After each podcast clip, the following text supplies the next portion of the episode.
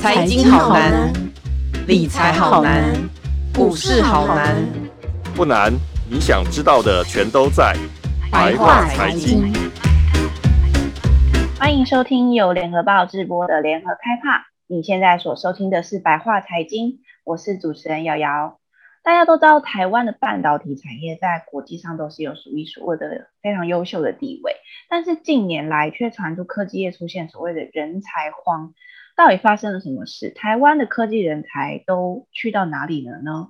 我们最近我们的联合报数位版最近刊出了一系列有关于人才荒的报道，今天呢，我们特别请来我们的永祥哥还有正芬来跟我们分享他们在制作这篇专题时看到了哪些现象。我们请永祥哥跟正芬来跟听众们打招呼。永祥哥，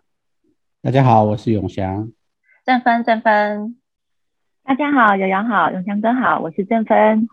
对，今天呢，我们特别请两位来来针对我们这一次刚出炉的一个最新的系列报道来跟大家分享，他们在这过程中其实看到了国内的半导体人才出现了哪些现象。首先，我想问一下两位。呃，首先我们先问一下永祥哥好了，因为永祥哥长期在半导体业，在跑半导体业是一个非常非常厉害的大哥。我想问一下，台湾的半导体业到底人才有多缺？不是说我们的人才是都被台积电吸走了吗？还是说其实是被国外拿走了？呃，半导体有多缺啊？其实这个、嗯、那个人才荒的议题啊，这是我们联合报已经。呃，做过一系列的相关的报道，嗯，那一那个人力人力银行也做过很多的统计，就是说目前台湾的半导体的人才的缺口，嗯，哦，估计有每个月有一万一万七千多人，哦，好多哦，对，一个月，嗯，大概有缺口有这么多，那每年的那个科技业的成长都。还要持续在扩充嘛？因为这几年的晶片缺的话，给台湾呃带来很好的机会。嗯，那尤其是台积电，那很多很多国家都需要来来找台积电帮忙，帮他们解决晶片荒的问题啊。所以，我们从那个光以台积电那个对外征才的那个的人那个人人数来看呢，嗯啊，从二零二零年了。那估计就是以每年八千位的人才，就是每年需要对外征才要八千、嗯，那估计今年也应该也会超过一万人。那如果照这种趋势来看，那这么多的人才要往要要从哪里找？这个是很多企业要面临的问题。这、嗯、除了台积电之外，联发科也要也宣布说他今年要要要增才一万人，所以很多企业都。呃，一直要加入这个人才战呃行列当中。那除了我，我这举其他的，像国外大厂美光，它也要跟着台积电抢人。那美光要在台中，是在台桃园要持续扩充。那这个部分也一定要需要更多的优秀人才加入。哎，正芬，那我想问一下，因为刚刚永祥哥其实讲了好多个台湾的大型的半导体产业，其实他们都要大举的增才，可是我们目前是说学生的人数太少吗？可是半导体业在我们台湾是这么优秀的大的产业，那为什么现在的学生都不愿意往半导体业去呢？我觉得分两个层次，一个是说现在受到少子化的冲击，所以其实学生的人数的确没有这么多。那第二个就是说，呃，我们现在在学院当中，我们学的电机、物理或者是数学、电脑这些，它其实不一定能够应付现在业界所需要的的技术。这样，因为半导体它本身是一个跨领域的科学，那所以也因为这样，所以台湾才会在。呃，去年开始去成立这个半导体的学院，就是希望可以培赶快去培养呃人才的这个部分。嗯、对，嗯、我刚刚听翔哥说你有个侄子也是在半导体学院吗？哦，对，他本来本来他想要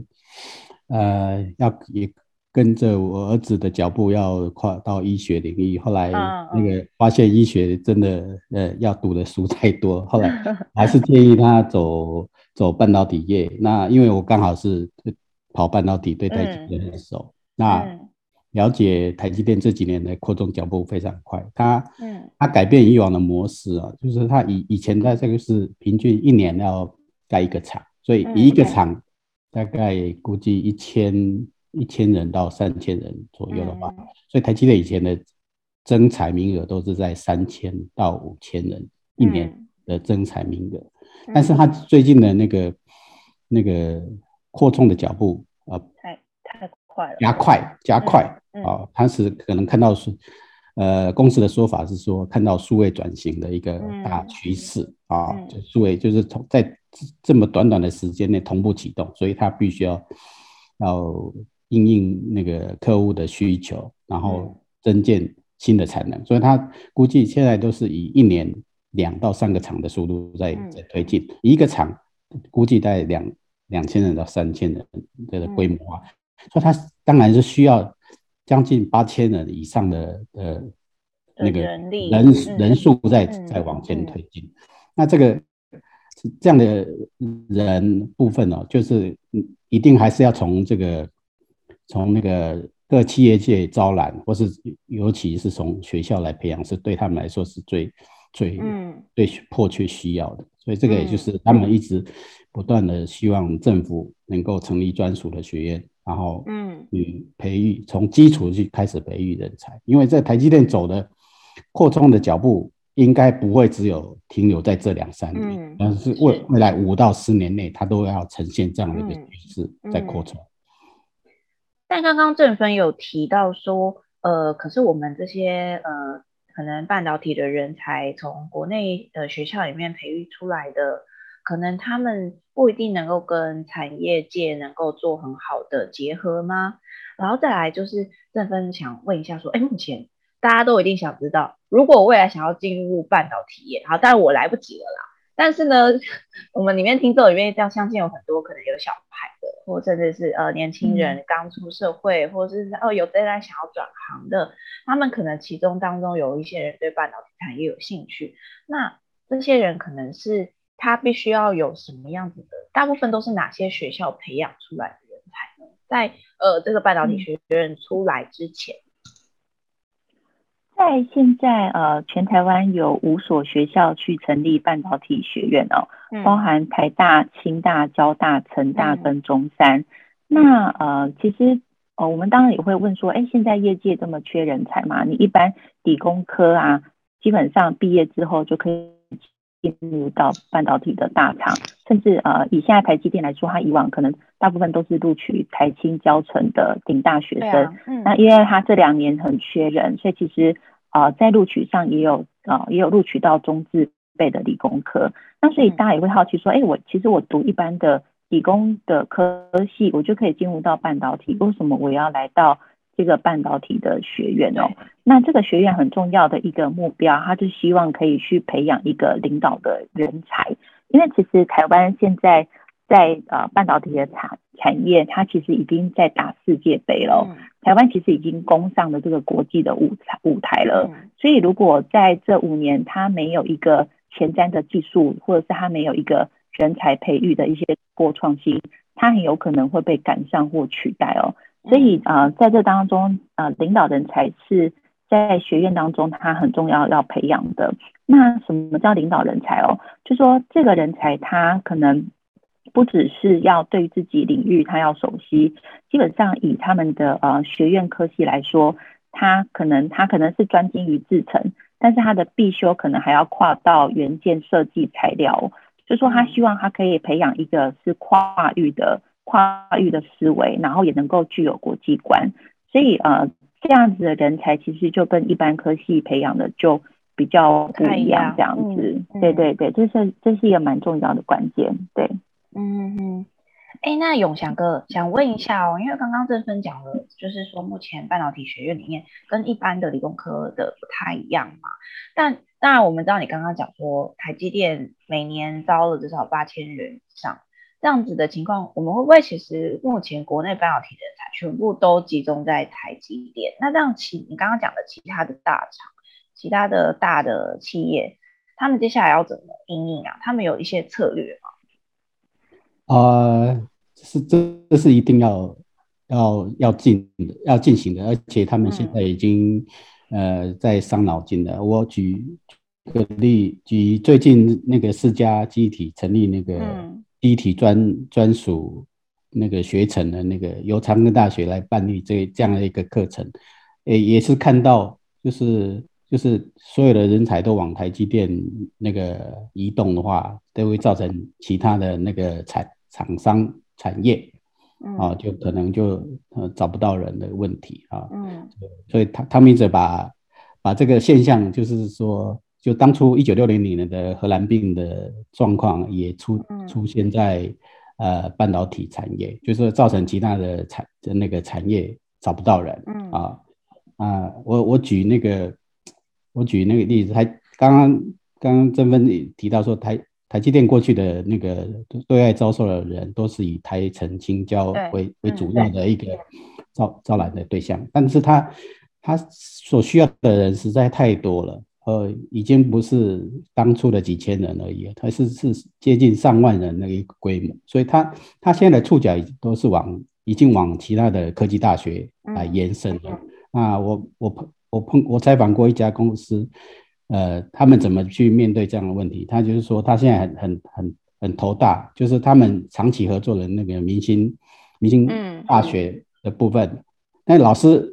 就是就是沙尔教授现在已经是都不敢接电话，因为所有的那个科技厂商都在打电话说：“哎，你 你的学生有多少学生可以拨给我，跟我跟我一起合作。”所以现在那个老师就非常非常头痛头痛，就是不知道怎么去面对这样 科技业抢人的问题。那那我我就我后来我就问问过他，问他们怎么去应对，他说没办法，因为他们是很早就在大概十几年前就开始跟明星。一起合作，嗯、那现在让他们也被迫要转，就是改变一下策略，就是说你你培育人才的的那个部分，要除了大学就延续现有的大学的合作之外，嗯，还还要考虑说可能要往下扎根，往中学领域来开始培育，从中学开始就高高高中高中职的那个技职学校，哦，对对对，寄宿学校可以开始。对，这个就是一个产生的一个呃人才排挤效应的现象，这个是非常。很多公司其实搞不好在高中职左右就已经先选定的这些人才，然后就等他呃毕业这样子。大学这个可能很多会有新的新的方案会会出现，但是可以看出来各家都是为了抢人要要提早未雨绸缪。嗯嗯，那。我们其实很想知道的是说，我们台湾的半导体的培育的人才啊，在国际上是是非常的抢手啊。这个永祥哥跟正芬都可以来分享一下，就是说，就你们来看，台湾的半导体人才其实会不会说缺的另外一个部分的原因，就是都被国外的其他的大厂抢走呢？我们先来请永祥哥讲一讲好了，你你会怎么看？呃，之前半导体挖财的力道最强，就是来自中国大陆，因为中国大陆呃已经把半导体列为国家的一个重点扶持产业嗯项目之一啊。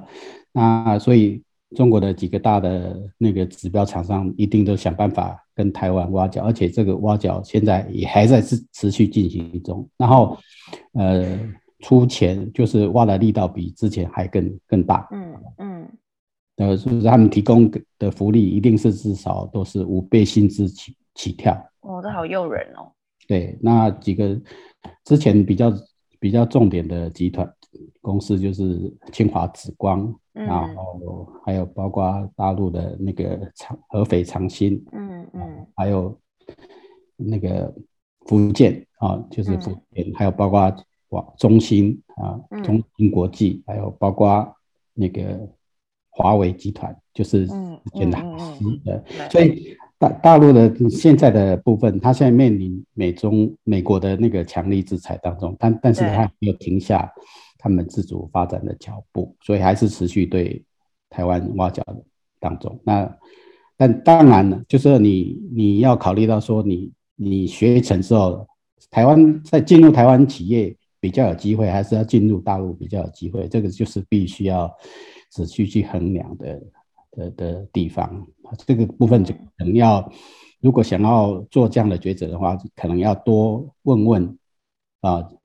学长姐啊，有做过这样的一个经验的人啊，他们是怎么看待这件事情？就是前人的经验啊，是可以成为借鉴啊，就是不要不要说一下决定之后会回头，可能会做一个可能就是出一个错误的决定。而我举那个。我举了那个最近四家学院在成立那个半导半导体那个记忆体专专业的专属学程的部分，他那个旺宏的总经理卢点他就很明确的讲说，当初他们是面临到人才都一个一个一个被挖走，那后来因为大陆很多的半导体那个发展没有很顺利，所以后来想要回来，他他们就很头痛，这些人该不该用？后来他们内部也是。有做过一个共识，是说只要从大去去被挖角到大陆再回来，在台湾的部分，他们人是不不会用的。啊？为什么？因为他们他们认为说人才还是要自己养成，自己培养，对，哦、自己培养，要自己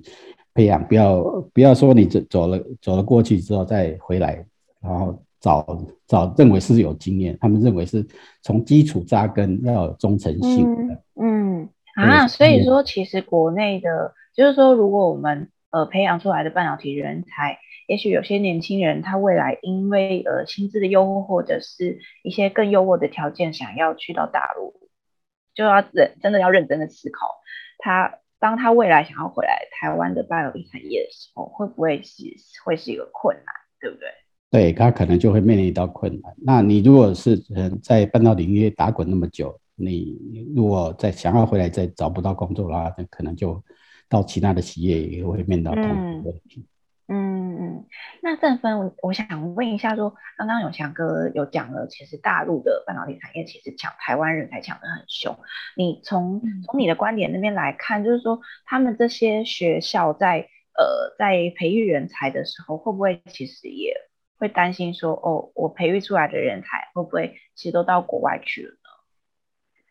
呃，我觉得有一个蛮好玩的是，我在采访那个交大，嗯，的，半导体学院，嗯、因为交大它是二零一五年去成立一个国际半导体的学院哦。那我就问他说，哎，为什么要特别招募国际学生？嗯、那呃，院长张毅他就讲一个很有趣，他说我们要吸引优秀人才来台湾，否则他们到其他国家就变成是我们的竞争者哦。所以我觉得，就是说。其实我们台湾一方面是我们现在在技术其实算是领先哦，我们其实要站稳这个领先的地位。那我觉得毕业的学生基本上目前在台湾呃找工作的这个意愿其实是蛮高的。那当然大陆还是会挖角，但是我目前比较看到的是大陆其实是在业界的部分挖角，那到学生的这一块我目前还没有特别看到。那第二个就是说，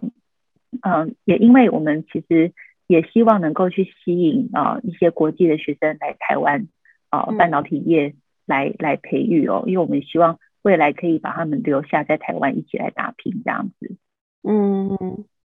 哎，那我想问一下郑芬说，从你的观点来看，就是说这次在这次采访的过程中，你有看到说我们呃国内的一些顶尖大学教育出来的半导体的。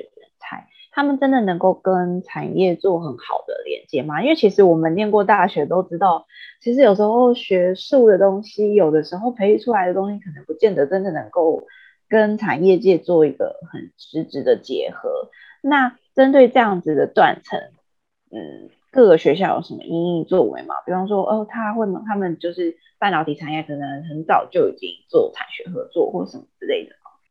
其实在呃理工科系当中，其实产学合作已经是很早就有在做了，嗯嗯、但是其实没有办法做得很好。那在这一次的半导体学院，基本上啊、呃，这五所大学他们都有跟很多家的企业合作。那这个学院的资金其实也是政府跟企业来共同出出出这个钱哦。嗯、那很重要的是说，呃，在这一次政府还有去松绑一些教师聘任的制度或者是薪资，嗯、那所以我们可以去呃，在企业当中，我们可以邀请一些业界的专家，甚至是国际的知名教授来台湾授课哦。嗯、那当学界跟业界可以一起开课的时候，其实比较能够针对产业的痛点或者是实务经验来规划一个课程。嗯嗯、呃，我在采访的时候，他们比较实际有提到，就是说。像呃，他们有一门三学分的课程，那可能就是夜师一学分，然后呃教授两学分，然后共同授课。嗯、那这个其实在以往的授课其实是很很少见的一个过程。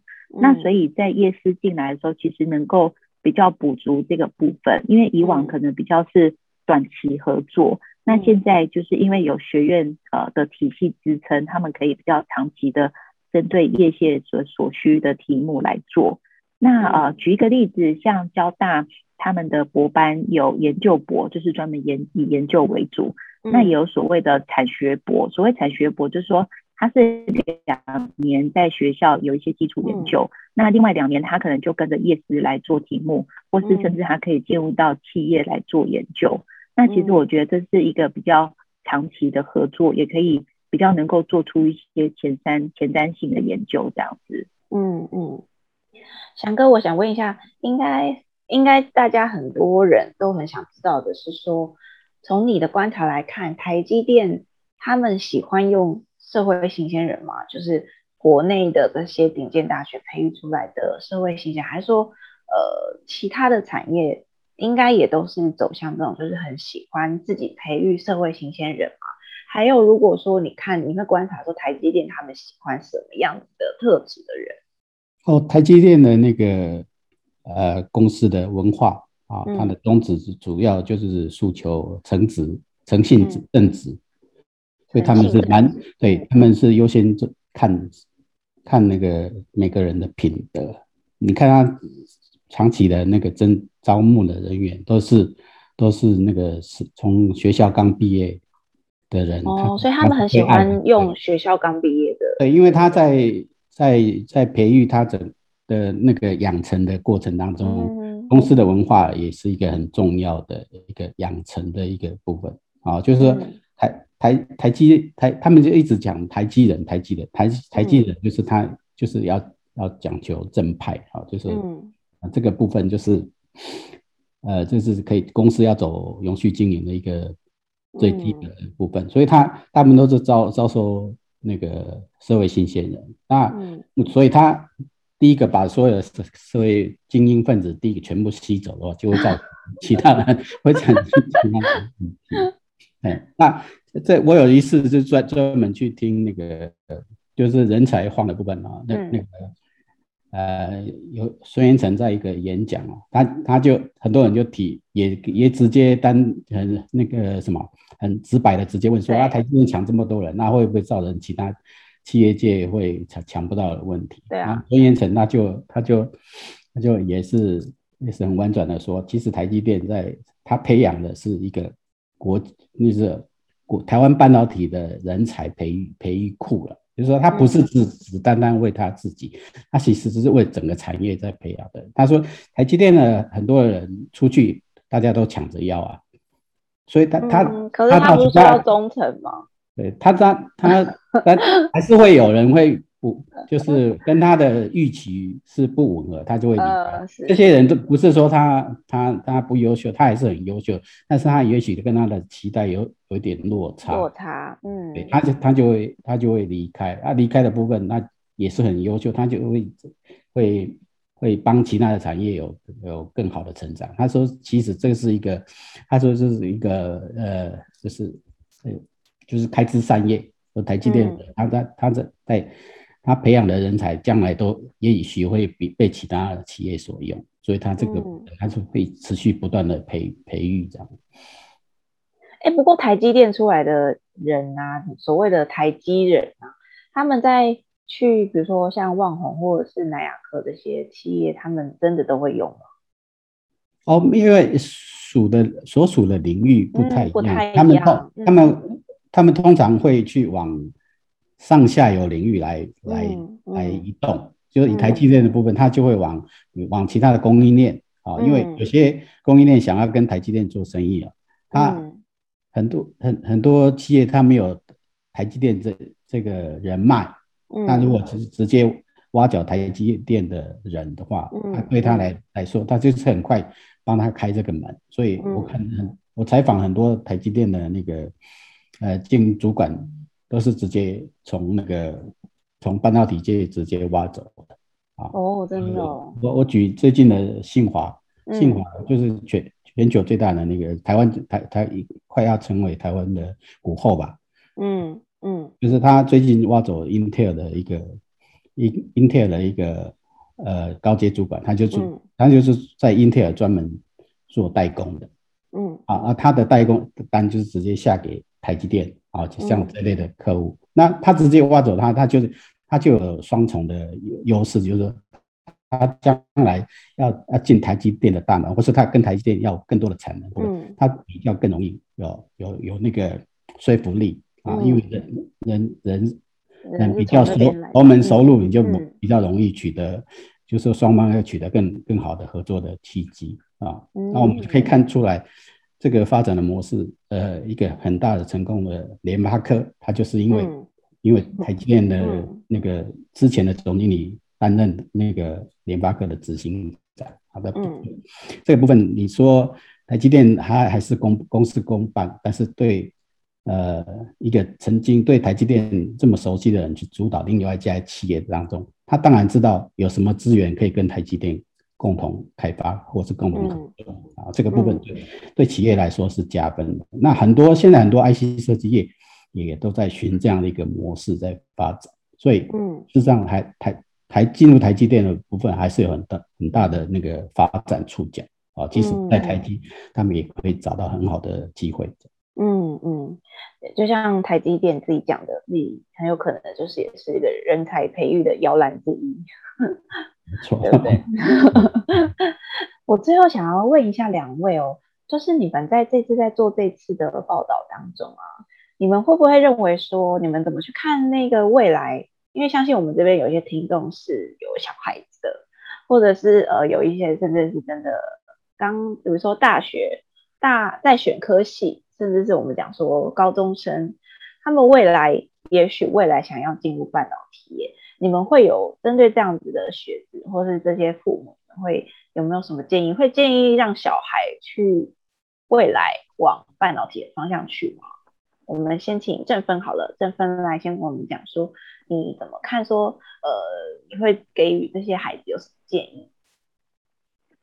呃，其实我自己有小孩，然后我跟我先生讨论过，嗯、我先生他就说啊，他觉得孩子应该要往往足科发展，因为我先生也在足科哦。嗯、那我觉得 对，那呃，我自己的思考是说，因为其实现在半导体是一个全球的市场。那国际对人才的需求大幅增加，它市场非常的广。那我在采访的时候，我就问到说，哎，那会不会像可能呃其他的科系未来也有退潮流的问题哦？但是其实呃采访的过程，他们让我看见就是说，它现在半导体是一个跨域的的领域，那这个能力只要培养起来，基本上到你要跨到其他的产业界都蛮适用的哦。呃，讲白一点就是说，他换不同的产业，他也不会吃亏。所以其实好像就是说，在半导体当中，未来它的基础功站立得好，它可以到其他的领域都可以驾驭自如。对，那另外一个就是说，嗯，其实我也很好奇，所谓半导体学院要培养的这个领导人才，到底是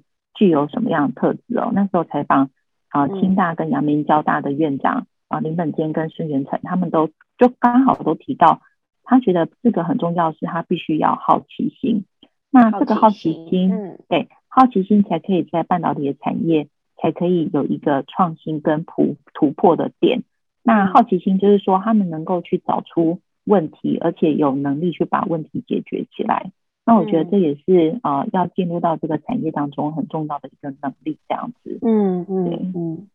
哎，那永祥哥，永祥哥，你会呃认为说，未来这些想要进入半导体业的年轻学子们，你有没有什么给他们的一些建议？还有，我们知道其实。呃，普遍人大部分的印象其实都知道，在半导体业这个产业，其实工作非常非常的辛苦。这样子会不会其实也会让很多年轻人却步呢？嗯，OK，其实那个台积电呃，我们今年有跟他们合作一个计划，就是、嗯、呃呃，我们的许愿计划当中，台积、嗯、对台积电的那个董事长刘德英，他就许的一个，他他是鼓励年轻人要勇敢逐梦啊。嗯，对，对我们联合七十的一个许愿的计划，计划当时对，对，当时他的有拍了一个影片，听众们也许可以去看一下。嗯，那其中其实他主要的方向是年年轻人要勇敢，嗯，勇敢逐梦，梦追梦，嗯，对，逐梦，勇敢逐梦。所以台积电内部有一个呃呃逐梦计划，他们自己也、嗯、也成立为呃成成立这个逐梦计划，他们每年会。鼓励很多很多年轻人去想出他们的案子，那他都会定一个主题。那他这这个逐梦计划，他就会定出，因为最近很多呃国际的趋势都在在在注专注那个那个 ESG 及那个对综合的一个、嗯、一个趋势，他们就定这个一个趋势，那就很你就可以看出来很多的学生他就有不同的点子，怎么去让。让他的在生活周遭的事物当中就可以达到节能减碳，所以我觉得这台积电它播这个种子，也不是为了它的半、嗯、半导体产业的发展，嗯、但是这就是半导体产业在蓬勃发展当中，你要去回，要去思考说你怎么跟这个社会要达到一个平衡，经济发展跟环保要达到平衡，嗯、所以它不一定只有理工背景的人才才有机会进台积啦，所以说。台积电未来在环保啦，啊，甚至在材料的部分，嗯、他们都很专很专注。所以你只要在在某个领域有专注的话，应该都有会成为台积电想要用的的人才。人才对，嗯。所以刚刚翔哥讲到一个重点，就是说你要在于你的领域有一点有专注，然后再来就是说刚刚正芬讲的，就是。你要有一些呃好奇心的特质，对不对？解决问题的一些勇气，对不对？对。然后我我我刚刚没有提到说我怎么鼓励我侄子去对啊去去考那个半导体学院，主要是就是认我认为是半导体是现现在是台湾的主流产业，而它嗯而且当然是锁定要以进台积电为主要的嗯目标嘛，因为台积电未来的发展是是。那个幅度非非常快，而且是、嗯、是用很很很快的速度在成成长。那那台积电为了要要迎合那个，就是说为了要避免跟呃被那个三星跟英特尔追上的话，所以它台积电在、嗯、在研发的这个脚步会投注的的心力会比以前更、嗯、更大。哦，那他所需要的相关的领域啊，就是刚刚正芬说的，它是它是跨领域的、嗯、啊，因为未来的晶片绝对不绝对不是只有一颗晶片而已，它是把很多晶片整合在一起。嗯、那这整合当中就牵涉到很多的呃电子电电机、化学材料、嗯、啊，包括机构啊，还有物理啊，还有包括很很多种项目的。学理的整合，那你具备有更多的领域的专业知识，嗯、你在这这个未来的那个那个产业发展呢、啊，一定会受到重视。嗯，哎，翔哥，我问一下，那台积电会喜欢用那种就是从国外洋墨水回来的人才吗？他们并没有地域地域的限制，他们是、嗯嗯、是着重于。那个在这个产业的的特质有以及他的专专注，所以那台积电，因为他现在、嗯、呃拓展的那个触角已经从台湾到美国啊，甚至到日本，嗯、未来可能还要到欧洲，嗯，所以这个部分就说你这个也是告诉未来想要进入半导体领域的人啊，就必须具备一个呃语很强的语言能力，嗯，那你语。语言能力比别人强的话，你就会有优先，呃，会有加分。